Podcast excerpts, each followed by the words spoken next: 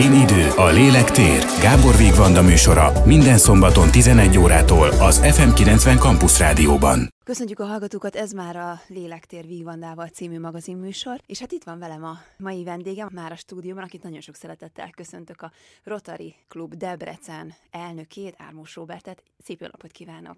Üdvözlök én is mindenkit, üdvözlök, szia! Ugye ismerjük egymást, úgyhogy szerintem tegeződhetünk a műsor Köszönöm során. szépen. Én is nagyon örülök neki, hogy el tudtál jönni, mert én azt gondolom, hogy egy nagyon, talán a mai világban egy nagyon fontos témáról beszélgetünk.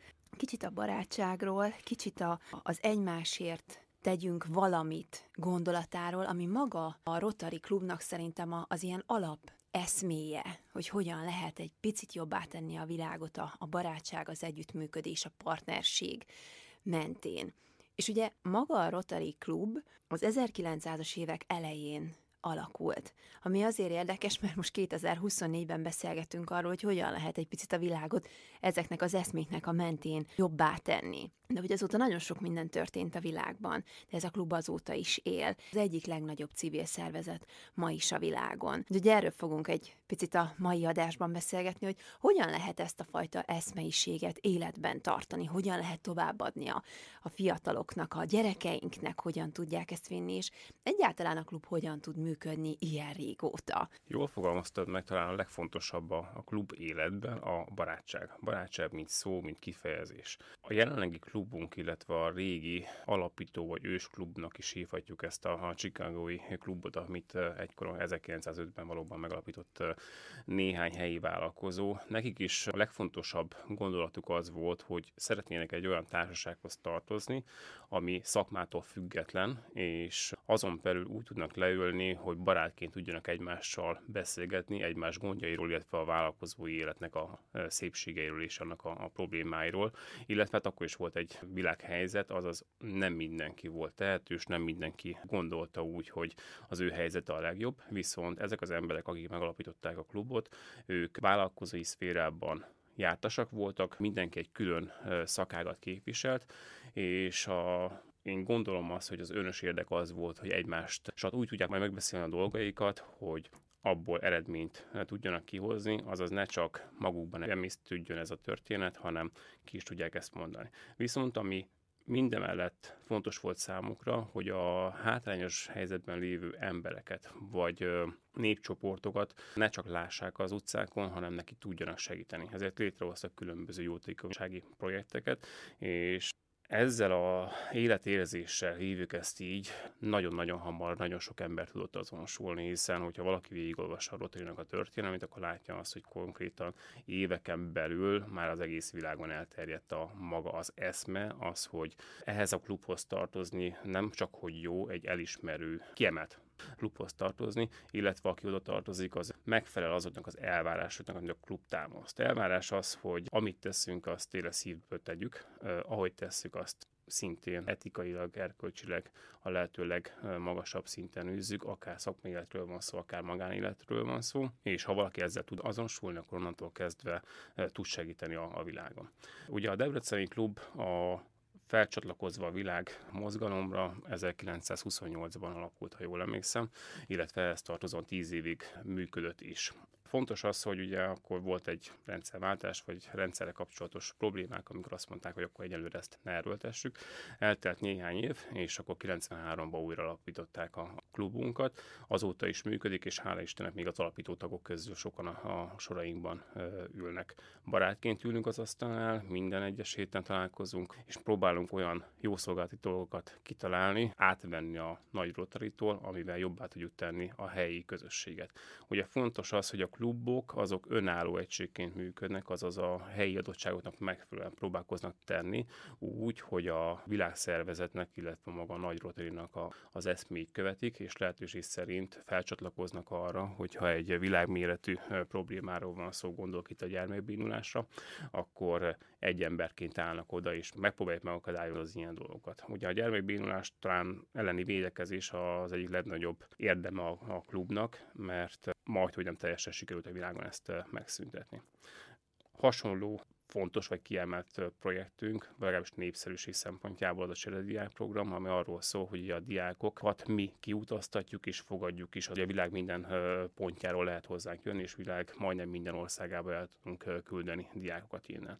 Ugye ez nem csak azért fontos, mert egy jó lehetőség arra, hogy a, a különböző nációkat, illetve szokásokat, nyelvet megismerjék az innen kiutazó vagy a hozzánk érkező diákok, hanem arra is, hogy egy életen át tudják azt látni, látatni, hogy akkor a klub, a klubok hogyan működnek, mit tesznek jó szolgálat szempontjából, illetve hogyha valakit megmérgez a Rotary, akkor onnantól kezdve át tudja majd adni a következő generációra. Gondolok itt a saját gyerekeire, és vagy jó szívvel tud arra visszagondolni, hogy amikor ott voltam, vagy oda mentem, akkor azt és azt láttam, és milyen jó volt szemetet gyűjteni a, nem tudom, brazíles erdőbe, vagy Debrecenben elmenni adományt osztani, vagy ételt készíteni bárhol.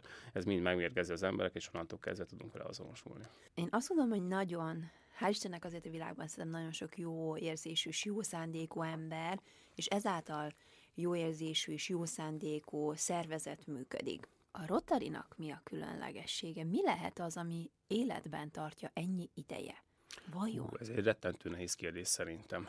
Ugye nekünk van egy négy kérdés próbánk. Én úgy gondolom, hogy ezeket a szabályokat, amiket egykoron létrehoztak, olyan jól meg tudták akkor fogalmazni, hogy aki a szabályokat elfogadja, illetve azoknak az eszméjével tud azonosulni, az onnantól kezdve egy olyan hitet vagy energiát kap a rotaritól, ami egy életen át kísérni fogja. Nyilván mindenkinek vannak a hétköznapban, a, a vállalkozásban, a családban ö, olyan problémái, amit, amire a Rotary nem tud egy megoldást adni vagy nyújtani. Viszont, ha amikor adományt gyűjtünk például, az egy terhes feladat, bárki bármit mond, nehéz az embereket megszólítani, pláne a mai világban arra vonatkozóan, hogy akkor most adott célért küzdjünk. Akár egy rettentő drága betegség kezelésére alkalmas vakcina, amit nem lehet beszerezni csak külföldről, akár a helyi hátrányos helyzetben lévő családoknak a megsegítésére, tartós élelmiszer gyűjtéséről van szó.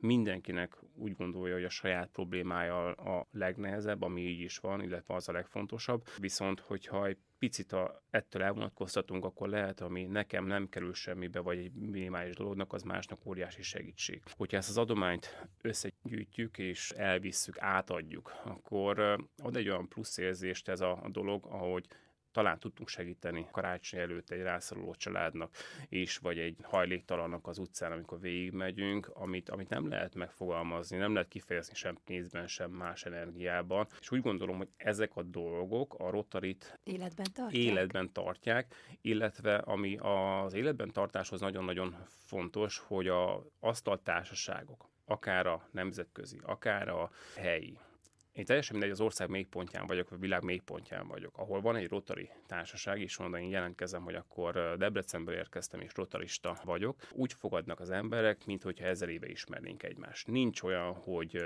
gátlás, vagy nem tudok miről és kivel mit beszélni. Ahogy odaértem is bemutatkozom, hogy ebből a klubból érkeztem, olyan, mint hogy ezer éve már ismernénk egymást, és van miről beszélgessünk, mert meg tudom kérdezni azt, hogy ők mit tesznek, ők hogy teszik. Tanulhatunk egymástól. Illetve a saját asztaltárságunknál is olyan emberek ülnek, akik nem csak a rotariságban, hanem magánéletben vagy az üzleti életben is kiemelkedő szerepet töltenek be. Az én önös érdekemnek is mondhatnám ezt, hogy én nagyon szeretek a barátaimmal vitázni adott témáról. Nyilván nem érthetünk mindenben egyet, nem gondolhatjuk mindenről ugyanazt, viszont olyan szinten tudjuk ezeket a dolgokat megbeszélni, hogy soha nem állunk padasztaltól haraggal, hanem mindig meg tudjuk azt beszélni, hogy igen, lehet, hogy te így gondolod, én így gondolom, ettől függetlenül ez tud működni, illetve szerintem az egész rendszerre, a klubrendszerre igaz ez a dolog, hogy barátként ülünk ott, és soha nem fogunk ezért ettől eltérni. Hogyan kerültél te kapcsolatba a klubbal, és lettél te az elnök? És egyáltalán hogyan lehet tagnak lenni? Az én kapcsolatom az egy véletlen folytán jött, úgymond. Én a Rotiról nem sokat tudtam. Nagyon furcsa, mert mint kiderült, a debreceni életem, hogy én 2001-ben költöztem Debrecenben, úgy alakult, hogy mindig volt rotaris az életemben. Akkor nem tudtam, csak utólag derült ki a, a tagnév illetve a tagságom után, hogy hogy valóban ott voltak a rotarisok az életemben, akarva akaratlanul.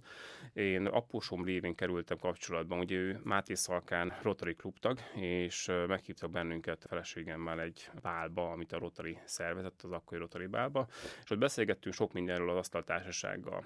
És volt ott egy barátunk, aki egyből feltettem a kérdést, hogy miért nem lép ebbe a klubba.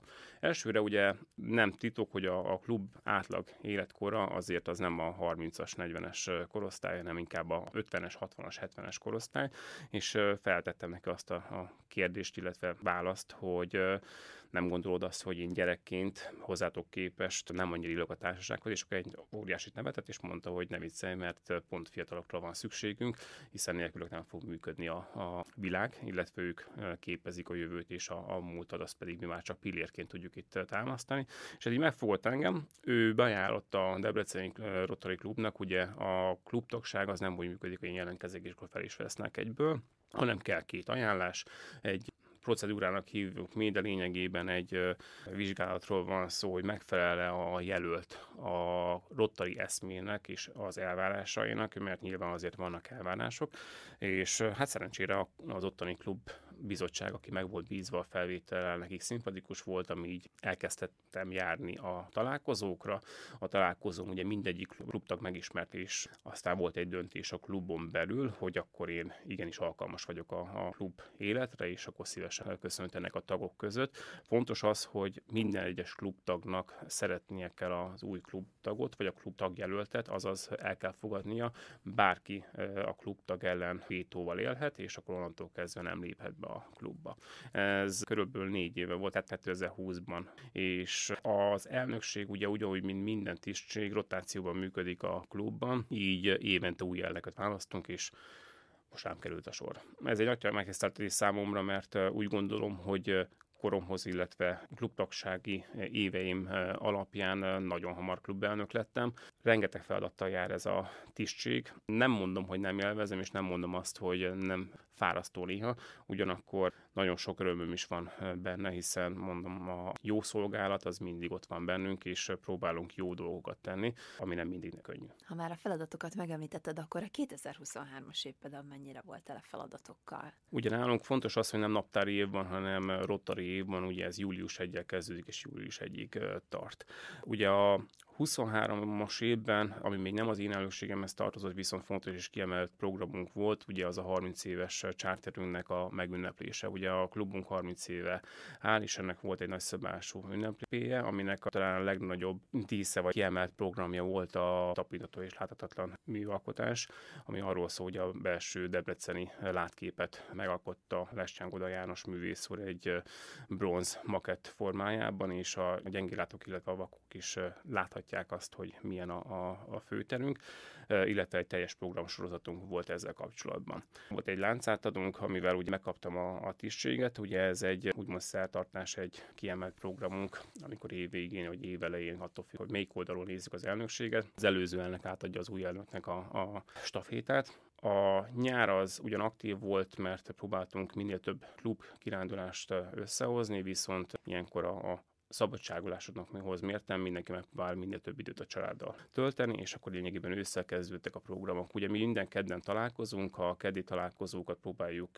aktívan tölteni, azaz lehetőség szerint külső helyszínen programokat szervezni, belső helyszínen ugye a találkozónak a helyszínére előadókat hívni, és így végig programoztuk úgymond az évet. Mit éreztél, amikor megtudtad, hogy te leszel az elnök? Ugye az elnökség az egy felkérésen múlik. Van egy bizottság, aki az elnököket jelöli, és a jelölő bizottságnál rám esett a, a tisztség. Hát elsőre az volt a válaszom, hogy miért én és ugye az akkori bizottság ő ezt erősen megfogalmazta. Ugye fontos az, hogy két évvel korábban már kinevezik az elnököket, így ez egy viszonylag hamar megtörténik, hiszen az előző év az már felkészülésről is szólt. Ugye minél jobban belelátni a klub életben, annak a működésében vannak különböző tréningek a, a Rotarin belül, a országos Rotarin belül, ahol el lehet menni, és ugye ez felkészít az elnökségre. A legelső érzésem az úgy gondolom a félelem volt, vagy a félsz az, hogy ez egy viszonylag nagy feladat, és hogy felnőttem-e már hozzá, ez egy ilyen kérdés vetett fel, ugyanakkor egy nagyon nagy megtiszteltetés számomra a klub részéről, illetve a klubtagok részéről, hogy engem elnökként látnak ott, vagy láthatnak ott. azt követően pedig egy óriási nagy kihívás, hogy a személyiségemet nézem, hiszen ez egy olyan társaság, ahol, ahol a, az elvárások akarva akaratlanul is magasak. Ami nem baj, én úgy gondolom, sőt, hogyha az önös érdekemet nézem ismételten, akkor úgy gondolom, itt tudok igazán fejlődni. Említetted az előbb, hogy hogyan lehet tagnak lenni, és arról is szó volt a, a műsor első felében, hogy tulajdonképpen fontos az, hogy valahogy a gyerekeknek is ezt a fajta szemléletet tovább lehessen adni. Hogyan lehet a fiatalokat megszólítani? Mennyire nehéz megszólítani a, a mai gyerekeket, vagy mennyire van meg bennük az az eredendő jó, ami a békére, a partnerségre, az együttműködésre, a segítésre tud alapozni. Én hoznék egy példát a saját életemből, és most Rotaritól függetlenül, ugye a kettő szép lányom van, úgy gondolom, és ők még a, a, a tisztaságot, a gyerekiséget rettentően tudják képviselni. Ha elmegyünk egy idegen országban, egy teljesen független közegbe, a gyerekek nagyon jól tudják azt szemléltetni, hogy milyen az, amikor nincsenek gátlások, nincs etnikai, vallási és egyéb félsz a másikkal ellentétben, és mondjuk egy nyelvi problémát is pillanatokat meg tudnak oldani, és tudnak úgy barátkozni, hogy azt észre veszik, hogy ők barátkoznak. Ugye valahol ez menet közben megváltozik, sajnos ez nem tudom mikor változik meg, viszont a gyerekek talán a legkönnyebben alakíthatók ilyen szempontból. A lányaimat bármikor elviszem egy rotalis rendezvényre, ők oldódnak fel leghamarabb. Ugye nagyon sok olyan eseményünk van, ami jégkrém osztás például, a, ahol megpróbálom minél több gyerekhez oda menni, és egy, egy logóval adni a kezében egy jégkrémet. Volt olyan vád is, hogy ezt mi önös érdekből tesszük. Ez valójában igaz is, hiszen az önös érdek az semmi másról nem szól, mi mutassuk meg azt, hogy adományozni, jót tenni, akár egy jégkrémmel, akár egy ruhával, akár egy játékkal, sokkal könnyebb és hosszabb távú befektetés, mint azt mondani, hogy most utaljatok ide, nem tudom, 10 forintot, és akkor azt majd erre és erre fogjuk felhasználni. Ha a gyerekeknek ezt meg tudjuk mutatni, akár a lányaimnak, vagy akár az ő barátnőinek, vagy éppen a, a városban a 2400 gyarap gyereknek, akinek legutóbb osztottunk kékrémet, hogy igen, jó, jó cselekedni, akkor úgy gondolom, hogy ezt egy olyan energiát tudunk felszabadítani, ami nem most, hanem lehet, hogy jövőre, lehet, hogy két hét múlva, lehet, hogy tíz év múlva fog hasznot termelni a, a világnak, a társadalomnak. Ugyanígy van a Rotary család. Ugye a család azért fontos, mert ugye van a Rotary, hogy amit sokan ismernek. Viszont ugye van nekünk rotaraktunk, ugye ezek a 18 és 30 év közötti barátaink, jellemzően úgy szoktam mindenki elfogalmazni, az egyetemista környéki élet ők is rettentő aktívak, mindent megtesznek a, a Rotarihoz hasonlóan azzal kapcsolatban, hogy jót cselekedjenek, ők is szerveznek különböző programokat. Alattuk vannak az interaktosok, ugye a középiskolai része a Rotarinak, és még alattuk is vannak az általános iskolások, az early aktosok. Ugye ők már azok a generációk, akik nagy valószínűséggel egész életükben fogják a Rotari eszmét képviselni. Ugye sokan úgy gondolják, hogy ez ők az early aktosok, interaktosok, rotaratosok valószínűleg rotaristák. Nem, nem, ők nem rotarista gyerekek, vagy nem feltétlenül rotarista gyerekek, hanem olyanok, akik látták a rotarinak a tevékenységét, és így az eszmékre már fel tudtak csatlakozni, és nagyon sok olyan gyerek van, akinek a szülei nem rotaristák, viszont már az early benne vannak az interakba és vagy a, a rotarakba. Ugye nem titok az, hogy az interaktosok és a rotaratosok is toborozzák a, a tagokat, például például tejátosztanak az egyetemen a, a rotoraktosok, és nagy erőkkel toborozzák, és hál' Istennek sikeresen toborozzák a fiatalokat. És ők is azok a generációk, akik már utána jót fognak tenni. Szívesen elmennek szemetet gyűjteni, lefestenek egy padot, segítenek a, a láthatatlan iskolában, a családsegítőben, a ott élő gyerekeknek egy különböző farsangi programokat, illetve ilyen legutóbb a Halloweeni programokat tettek, de akár egy tábort megszerveznek, és uh, ott mutatják meg azt, hogy milyen is a, a Rotary eszme. Mennyi tagja van egyébként most a, a Rotary Klubnak? Hogyan tudják tartani például a debreceniek, a pestiekkel a kapcsolatot? Tehát, hogy lehet azt tudni, hogy hány tagot számlál akár nemzetközi szinten is maga a szervezet? Igen, nagyon szigorú a rendszerünk, szóval a tagokat nyilván tartjuk, és nem csak a tagokat, hanem a tiszteletbeli tagokat, azok, akik már nem aktív tagok, de a Rotary-ban részt vettek. Nagyságrendileg olyan 1 millió 400 ezeren vagyunk jelenleg a világon a Rotary-ban, ezért is lehetünk talán a legnagyobb civil szervezet. Magyarországon 1200-an vagyunk jelenleg tagok. Mondhatni azt, hogy minden nagyvárosban van egy klub, de az sem ritka, hogy a nagyobb városokban több klub létezik. Debrecenben egyelőre csak egy van, viszont ha jól emlékszem, Szegeden például három van, Budapesten tíz darab, Győrben kettő, és miért van több klub? Ezt nehéz megfogalmazni, de a adott létszám felett a Magyarországon nagyon nehéz a klub élet. És valahogy így alakult ki ez a szokásjog, hogy míg mondjuk Amerikában a több száz fős klub az simán tud működni, addig Magyarországon valahogy a klubok ilyen 50-es létszámban már megálltak, és akkor inkább alapítanak egy új klubot. Az jutott eszembe, hogy azért tényleg az 1900-as évek elején annyira jellemző volt ez a típusú klubélet, hogy elmegyünk valahova, megosztjuk egymással a gondolatainkat. Jó, ez nyilván férfi klubként indult ez így van. Annak idején, de most már azért vegyes ilyen értelemben a, a tagság, tehát hogy nyilván hölgyek is vannak benne, de hogy maga ez a, az, hogy van hova elmenni, van ahol meghallgatnak, ahol tudok eszmét cserélni, ahol tudok ötleteket gyűjteni, vagy el tudom mondani, hogy van egy olyan ötletem és célom, és tudok hozzá partnereket találni ennek a megvalósításához, hogy ez régen annyira jellemző volt, most már talán kevésbé vannak ilyen helyek, ahova lehet fordulni, de hogy az nagyon pozitív, hogy a Rotary ilyen értelemben meg tudott maradni ennek a típusú klubéletnek a arcának talán. Szerintem az is fontos, hogy megmaradtunk, vagy úgymond a Rotary az életben maradt, hogy a különböző szakágak, szakmák csak egy fővel képviselhetik magukat a klubban. Ez mit jelent? És talán ez is indok lehet arra, hogy miért lehet több klub egy városban. Ez azt jelenti, hogy például építészmérnökből egy adott klubban csak egy lehet. Nyilván a mi klubunkban is sok vállalkozó van, más téren vállalkozik, de így egy kicsit ez már szabadabb. Viszont a, az alapításkor például egy vaskereskedő lehetett benne, és még egyet már nem engedtek be, pont azért, hogy esetlegesen a szakmai feszültség az ne legyen meg. Illetve, ami fontos, hogy valaki lehet a saját szakmájában nagyon-nagyon jó, és úgy tudja nézni a másik szakmáját, hogy kívülállóként is tud olyan véleményt alkotni, amivel elősegíti az ő munkáját. Ha viszont ugyanabban a szakmában vannak, akkor előfordulhat, hogy csak egy dolgot látnak, és nem látják a, a fától az erdőt. Sok esetben a Rotary talán azonosítják még mindig a cserediák programmal. De beszélgessünk már egy picit a cserediák programról is, hogy, hogy ez most hogyan tud működni. Említetted az előbb, hogy szinte a világ bármely tájára lehet küldeni gyereket, és lehet onnan fogadni. De hogyan? Egyszerű a történet jelentkezni kell Yeah. Nyilván van egy elvárás. Ugye fontos az, hogy a cserediák programunk ez nem, nem, nem egy utazási iroda és nem egy nyelviskola. Itt is ugye meg kell felelni különböző elvárásoknak. Azaz nem küldünk olyan diákot, aki, akivel esetlegesen probléma lehet kint. Szigorú szabályok vannak, sok feltételnek kell megfelelni.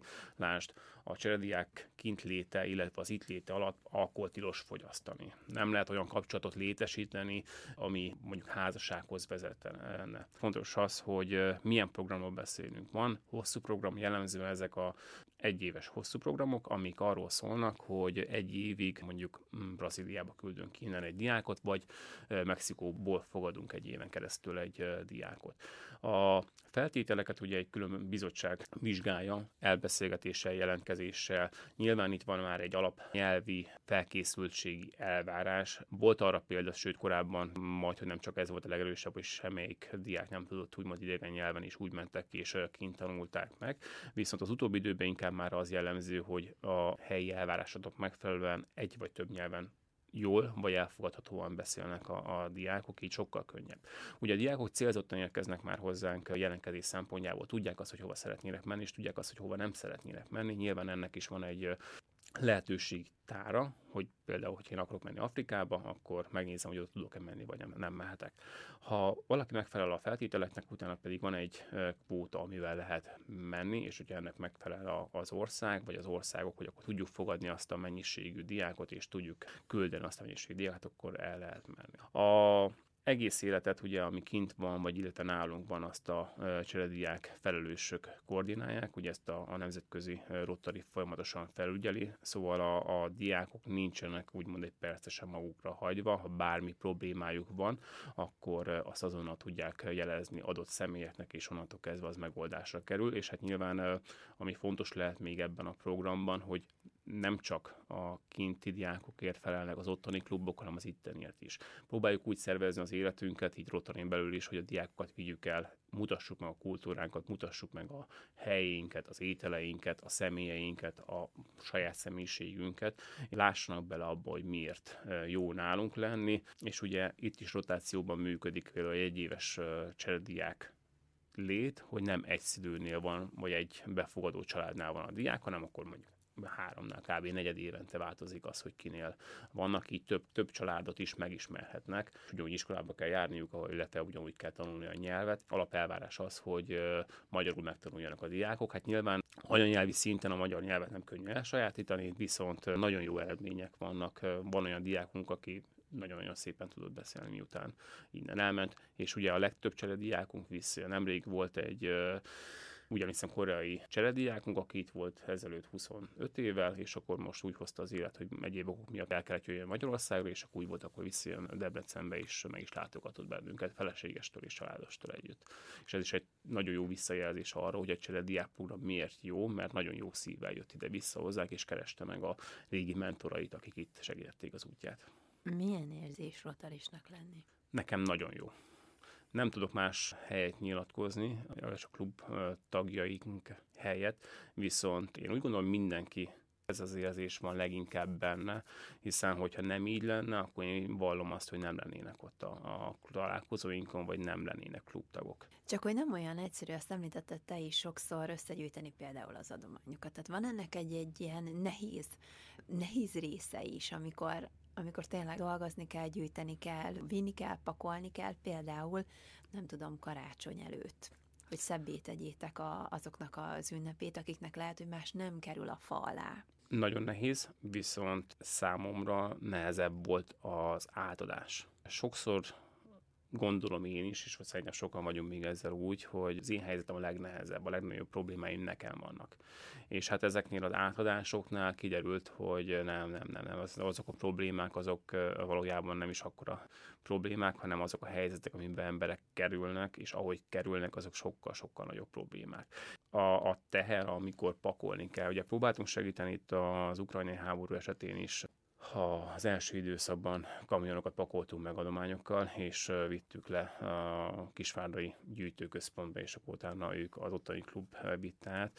Ott sem az volt a, a a nehéz, amikor be kell pakolni a kocsiba, vagy le kellett vezetni addig, hanem amikor így hozták vissza a beszámolókat, hogy hova vitték, kinek adták, milyen helyzetben kellett azt odaadni. Sajnos voltak negatív részek is, amikor eltűntek a, az adományok, és akkor, amikor például eltűnik az adomány, akkor nyilván az emberben van egy olyan rossz érzés, hogy, hogy milyen szörnyű a világ, hiszen mi ezt azoknak akartuk odaadni, akik tényleg rászorulnak, és lehet, hogy nem azok kapták meg.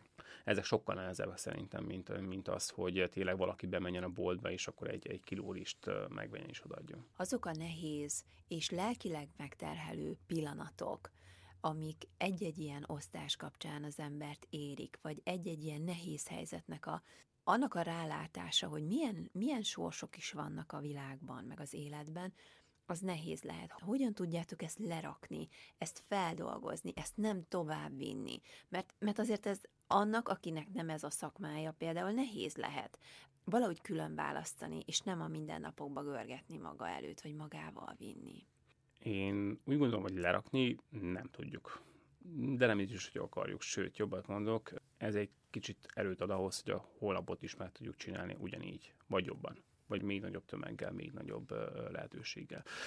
Egyik barátunk javasolta azt, hogy úgymond nagy közös adományozás helyett csináljunk egy ételosztást. És mondtam, hogy biztos, hogy nem én nem fogok menni, megszervezek bármit, viszem a, a edényeket és minden ilyesmi, de én nem fogok osztani. Ezt mondtam azelőtt, hogy akkor most karácsonykor sikerült kivinni a, a rászoruló családoknak a, az adományt. És most már abból táplálkozva, hogy milyen dolgok voltak, miket láttam, szívesen megcsinálnám ezt az ételosztást, és tudom azt, hogy lenne olyan helyzet, például, hogyha egy olyan család jön, ahol mondjuk kisgyerekek vannak, az engem nagyon mélyen tud érinteni, hogy rettentően sajnálám azt a helyzetet, és nagyon jó szívvel adnám oda azt az ételt, de pont lehet, hogy az a pillanat adna erőt a következő lépéshez, hogy hogyan tudnánk bármi más is tenni. Akkor lehet azt mondani, hogy az ember valahogy a munka során megerősödik? Biztosan, ez, ez egy nagyon jó kifejezése ez, hogy tanulunk abból, amit csinálunk. Milyen tervek vannak a 2024-es évre? Ami most nagyon fontos terv is, ha jól megy, akkor össze is fog jönni. Szeretnénk egy jótékonysági estet szervezni. Nagyon könnyűnek tűnt ez a feladat, hiszen csak egy olyan rendezvényt kell megszervezni, ahol legalább 120 fő megjelen, és akkor onnantól kezdve már kész is a, a projekt. Ugyanakkor nagyon hamar kiderült számomra, hogy ez nem is annyira egyszerű. A célt is megfogalmazni, hogy milyen jótékonysági szándékkal szeretnénk ezt az eseményt megszervezni, már ez is fejtörést okoz, mert biztosan tudja sok mindenki, hogy azért eh, mi egy olyan szervezet vagyunk, akit nagyon könnyen meg lehet találni. Weboldal, Facebook, bármi elérhetőség, és hát sajnos, vagy szerencsére napi szinten érkeznek eh, megkeresések rászoruló családoktól kezdve egészen a, a komolyabb problémákig, és nehéz úgymond válogatni ezek között és ha megvan ez a cél, akkor könnyebben meg tudjuk szólítani az embereket, hogy miért jöjjenek el egy jótékonysági estre, ami pénzbe kerül. És nyilván a pénz az fedezi az estnek az adott költségeit, de nyilván nem az a célunk, hogy csak a költségeket termeljük ki, hanem egy olyan tartalékot képezzünk, amiből akár egy gyereket, akár egy családot, vagy akár egy következő programot meg tudunk finanszírozni, hiszen a klub élethez az is hozzá tartozik, hogy ami adományozás, jótékonyság van, azt jellemzően a klubtagoknak a befizetéseiből, vagy külső partnereknek a szponzorációjából, vagy befizetéséből, adományából finanszírozunk. Itt nincsenek olyan jellegű dolgok, hogy ránk szakad a bank, és akkor a pénzzel nem tudom, mi kezd, ezt mindig a klubtagok finanszírozzák és teszik hozzá, és nyilván az ilyen események, az ilyen jótékonysági rendezvények, amik hozzájárulnak ahhoz, hogy nagyobb dolgokat tudjunk tenni. Na de hogyan lehet ennyi kérésből jól választani? Szerintem jól nem lehet választani vagy sajnos nem tudunk jól választani, mert minden kérést nem, nem tudunk teljesíteni. Szeretnénk, de nem tudunk minden kérést teljesíteni van az a pillanat, amikor meg kell hozni a döntést, tehát nyilván jelen esetben az elnöknek az utolsó döntési joga, hogy akkor valami mellé letegye a, a voksot. Én úgy gondolom, hogy jó emberek bízta meg a, a, a rendezvénynek az előkészítésével, és ők egy olyan ö, objektív tervezetet tudnak előkészíteni, ami jó helyre fogja ezt a döntést terelni. Említetted a négy kérdést, Igen. de végül nem beszéltünk róla. Elmondod, hogy mi az a négy kérdés, ami meghatározza alapvetően ezt a szervezetet? Hogyha valaki hallja, és azt gondolja, hogy ezzel tud azonosulni, hogy az ő lelkében ezek valahogy rezonálnak, akkor mi az, amire figyeljen? Hát a legfontosabb szerintem az, hogy igaz-e a, az a cselekedet, amit teszünk, vagy amit gondolunk. Ugye ez egy nagyon faramúci vagy egyszerű kérdésnek tűnik az, hogy igaz-e, hiszen az én igazságom lehet, hogy nem ugyanaz, mint a, a te igazságod, viszont hogyha elvonatkoztatunk attól, hogy kinek van igaza, akkor nagyon könnyen ezt meg lehet hozni, ezt a, a döntést, hogy valóban igaz-e az a kérdésre való válasz, amit fel kell tegyünk. Ugye, amit cselekszünk, az valóban azt szolgálja, amit szeretnénk, hogy szolgáljon a, a cselekedetünk. Ez is megint csak egy szubjektív történet lehet, viszont nagyon-nagyon leegyszerűsítve pontos választ fog arra adni, hogy mit tegyünk. Szóval az igaz-e után a következő kérdés tisztességes-e minden érintett számára, amit fogok tenni. Megint csak egy olyan kérdés, amire szerintem a választ nagyon könnyen meg lehet hozni. Elősegíti a barátságot és a jó akaratot. Fontos az, hogy mi barátként tekintünk mindenkire, nincs vallás, nincs politika, nincs etnika, nincs semmilyen döntési jog, csak az, hogy barátként nézzünk rá, és ugye a javát szolgálja minden érintetnek. Ha minden egyes pillanatunkat így próbálunk élni, akkor onnantól kezdve szerintem megvan oldva a, a probléma, legyen szó háborúról, vagy legyen szó szegénységről. És azon gondolkodtam téged hallgatva, hogy persze a kérdéseknek egy részére lehet azt mondani, hogy de hát ez szubjektív, hogy most igaz-e, meg hogy, meg, hogy jó célt szolgál-e, de hogyha alapvetően valahogy úgy fogalmazzuk meg, hogy nem árt senkinek, és egyébként a közösség javát szolgálja, az a valami, amit kigondolt valaki, hogy mi lehet a cél, és hogy alapvetően az jó és jó, jó indulatból van, akkor szerintem lehet többféle igazság is. De hogy a, a közös benne az, az az, hogy jó. Szerintem már, hogyha eljutunk addig, hogy valaki ezeket a kérdéseket felteszi, már-már a jó útra léptünk. És onnantól kezdve nem lehet rosszat cselekedni. És abban igazad van, hogyha a egyszerűséget nézzük, akkor is már az iránymutatás megvan, és gondolom azt, hogy akkor onnantól kezdve mindenki fog tudni segíteni. Engem a békeszó is megfogott egyébként. Nálatok? Törekszünk mindig a békére békésen próbáljuk megoldani a, a világ összes problémáját. Biztosan meg lehet oldani, meg, ha akarjuk. És ugye mi már vagyunk 1,4 millióan, erre vonatkozom, hogy megpróbáljuk ezt elérni. Ugye a Kavics elv alapján, hogyha mi megszólítunk még csak egy embert, akkor már onnantól kezdve mindenki meg tud szólítani a világon mindenkit. Nem véletlenül van itt a gyermekbínulás elleni érdemünk is, hiszen csak megszólítottuk egymást, és megmutattuk azt, hogy ez egy rossz dolog, és hogy kellene tenni. Mennyire volt például ezt a projektet nehéz végigvinni? Nyilván nem voltam ott, ugye ez még az 1940-es évek környékén történt, viszont ahogy látom, amilyen hatékonysággal kezdték el és ment végig a világon, én úgy gondolom, hogy mindenki tudott ezzel együtt mozdulni, élni, hiszen nem véletlenül sikerült ennyire rövid idő alatt ezt megoldani. Csak hogy itt az az érdekes, hogy ha 1940-ben végig tudtak vinni egy ilyen típusú célt, akkor 2024-ben nem lehet akadály, amikor már tényleg olyan eszközök vannak, és pillanatok alatt megy az információ, és három óra alatt ott vagyunk bárhol szinte, vagy egy fél nap alatt, a, a világ másik végén, hogy talán szerencsés időben élünk ahhoz, hogy most ha akarunk jót tenni, akkor lehet jót tenni. Ebben teljes mértékben egyetértek, és itt fontos az, hogy jó célt kell megfogalmazni. Hát reméljük, hogy ezzel az adással segítettünk abban, hogy a jó irányába toljuk az elképzeléseket. Nagyon szépen köszönöm, hogy itt voltál és beszélgethettünk, és nagyon sok sikert meg eredményes évet kívánok nektek. Nagyon szépen köszönöm. Kedves hallgatók, ennyi volt már a Lélektér Vandával című magazinműsor. A mai vendégem a Rotary Debrecen elnöke volt Ármus Róbert, és mi másról, mint a Rotarinak az életéről, az eszménységéről beszélgettünk. Ha lemaradtak volna az adásunkról, akkor visszahallgathatják a rádió ismétlésében vagy a felületeinken, és tartsanak tartsanak velünk egy hét múlva, és én itt leszek, és várni fogom önöket. További kellemes rádiózást kíván a szerkesztő műsorvezető Gábor Vígvanda. Én idő, a lélek tér. Gábor Vígvanda műsora minden szombaton 11 órától az FM90 Campus Rádióban.